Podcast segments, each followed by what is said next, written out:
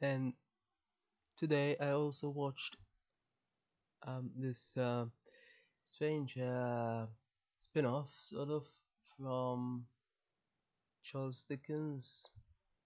Um, it's a bit much, really, to, to say, you know, it's direct, but um, they made an effort at least to mimic the original story. That is uh, Christmas Carol. Uh, it was called, this movie was called uh, um, Ghost of Girlfriend's Past, yes, and uh, it uh, very strange. Uh, Emma Stone uh, acting, you know, I, I I'm not too familiar with her, but uh, I was surprised to know that uh, that was uh, her. Um, other than that, um, the entire th- the entire thing is really very strange. Um, but and again, it's it, the problem is that I didn't I didn't find it really funny. I, I, I really didn't. I mean, I you know, I'm not even sure I even smiled, let alone laugh out loud. You know, but as a premise, this it still was sort of funny. So I don't know. uh, There there were some interesting lines, but there were also some really stupid ones. So they kind of evened themselves out. And um, uh, sure enough, uh, Michael Douglas playing that uh, uh, ghost there, um, warning him about such life was kind of funny in a meta sort of, sort of way, but not in any. Um, it was more of an interesting thing rather than simply funny, just for just funny, you know. But um, otherwise, um, you know, uh, I found it found it, uh, I found the fact that they uh, employ two different actors to play him younger a bit uh, far fetched, considering that um, they barely look like him at all. Uh, that's the problem with uh, employing younger actors. Sometimes they just don't look like uh, the person. Just they they just don't, you know. Um, but otherwise, I mean, yeah, it was still an interesting sort of thing to watch on the screen, but it wasn't quite very funny. Um, you know, and uh, some of it was just awkward. Uh, some people thought that there was a, a review I read that somehow didn't like anything else except the bit at the end where he goes on about how love can really so sort of the opposite of what he said, you know, at the table. So suddenly he believes in love. Suddenly somehow, um, you know, personally I found that very artificial because of course he, he had just sat at the table earlier and uh, what's more artificial than some diatribe about love and then somehow he kissed her as well. I was just about to, uh, I was, I was expecting him to ask her out, or at least ask her in, uh, uh, in you know, um, but um, it's, it's a very strange movie, shall we say. Uh, you see, on one hand, in some parts, it tries to, you, you know, um, this this thing with uh, so-called picking up. Uh, so you know, you get that, which can uh, be very stereotypical and such, but on the other hand, you get this whole plot that leads to this place where somehow he changes his mind about this whole thing and wants to settle down somehow. But I mean, despite that, you know, just like his supposed love says at the end, you know, how, how, how doesn't she, how does she know that he'll uh, really settle and he doesn't just uh, disappear in the morning like he did? And there, there is really nowhere to know, uh, really. I mean, he, he just shows her uh, the fact that he supposedly kept the photo with him. Th- This, despite um, earlier in the movie, you know, being incredulous about uh, having even ever said that.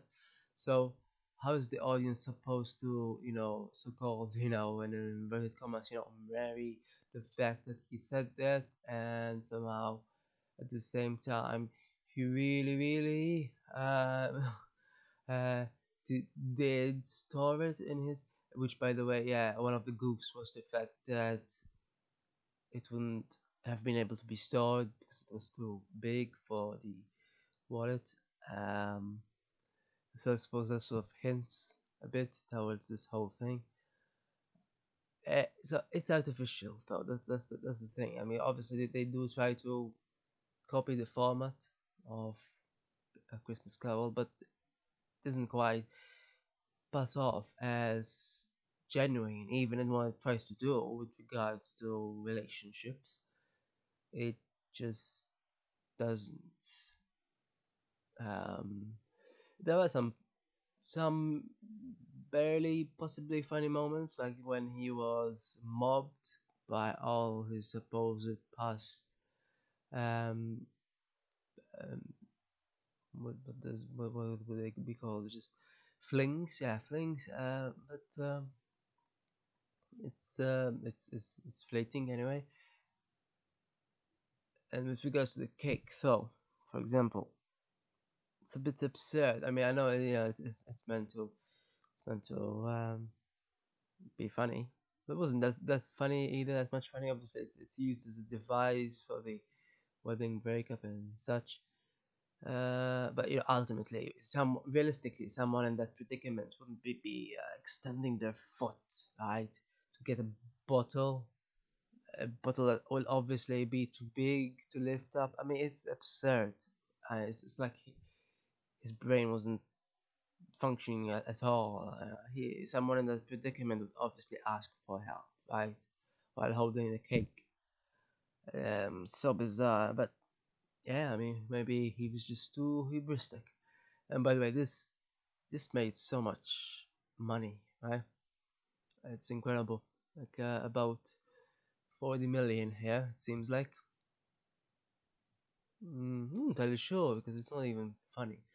So I, guess I guess these these sort of genres can make money as well. I don't know. I always thought that somehow so-called action movies, you know, are more likely to make money, but no, apparently rom coms with a bit of a twist can as well, but uh, it's very very strange. I, I I don't normally think. I mean, there, there are a lot of rom coms. I didn't think that was because they make money, but this one really did. Apparently, uh, it was only behind uh, X Men Origins Wolverine, which obviously is a you know from an entire franchise, so can be quite compared to a standalone rom com. You know, quite different genres as well, obviously. Uh, it doesn't quite compare though. Uh, I mean, it still made a lot of profit, but uh, um, it grossed 15 million, and that, that's behind 85 million in uh, first place X Men. You know, so quite a difference between first and second place. But anyway, yeah. Um, otherwise, I found it funny, by the way, that uh, apparently someone in the goof section also noticed that when at the end when they were at the wedding and he tried to stop uh, his supposed love from being married and he passed through you know um, but apparently you know someone noticed i didn't notice but uh, someone noticed him actually touching the priest's robe. So i'm assuming they just uh, a bit of an oversight there. They didn't notice it uh, while editing i'm assuming. Otherwise yeah i'm assuming it's some video effect to do with regards to the passing through and such. Or maybe green screen or something i found those some parts really truly unbelievable So like when he meets uh the uh, the uh was it the grooms i think uh, no no the, that would be his mom uh, the the bride's mother uh, and uh, somehow uh, he, he must have thought she was a ghost or something so he tried to touch her, and where, where would he touch her? Of course, uh, yeah. But then what, what I found unbelievable is the fact that uh, she, she she actually was seemed happy about it. She didn't just uh, slap him or something. That's completely unbelievable. You know, the fact that it's one thing for some words to work, uh, introducing someone, but it's not quite that. That that is uh, something else. You know, that is it shouldn't have worked at all. So that that's far off, far fetched. You know, very much. which I think can also describe the entire movie in a nutshell.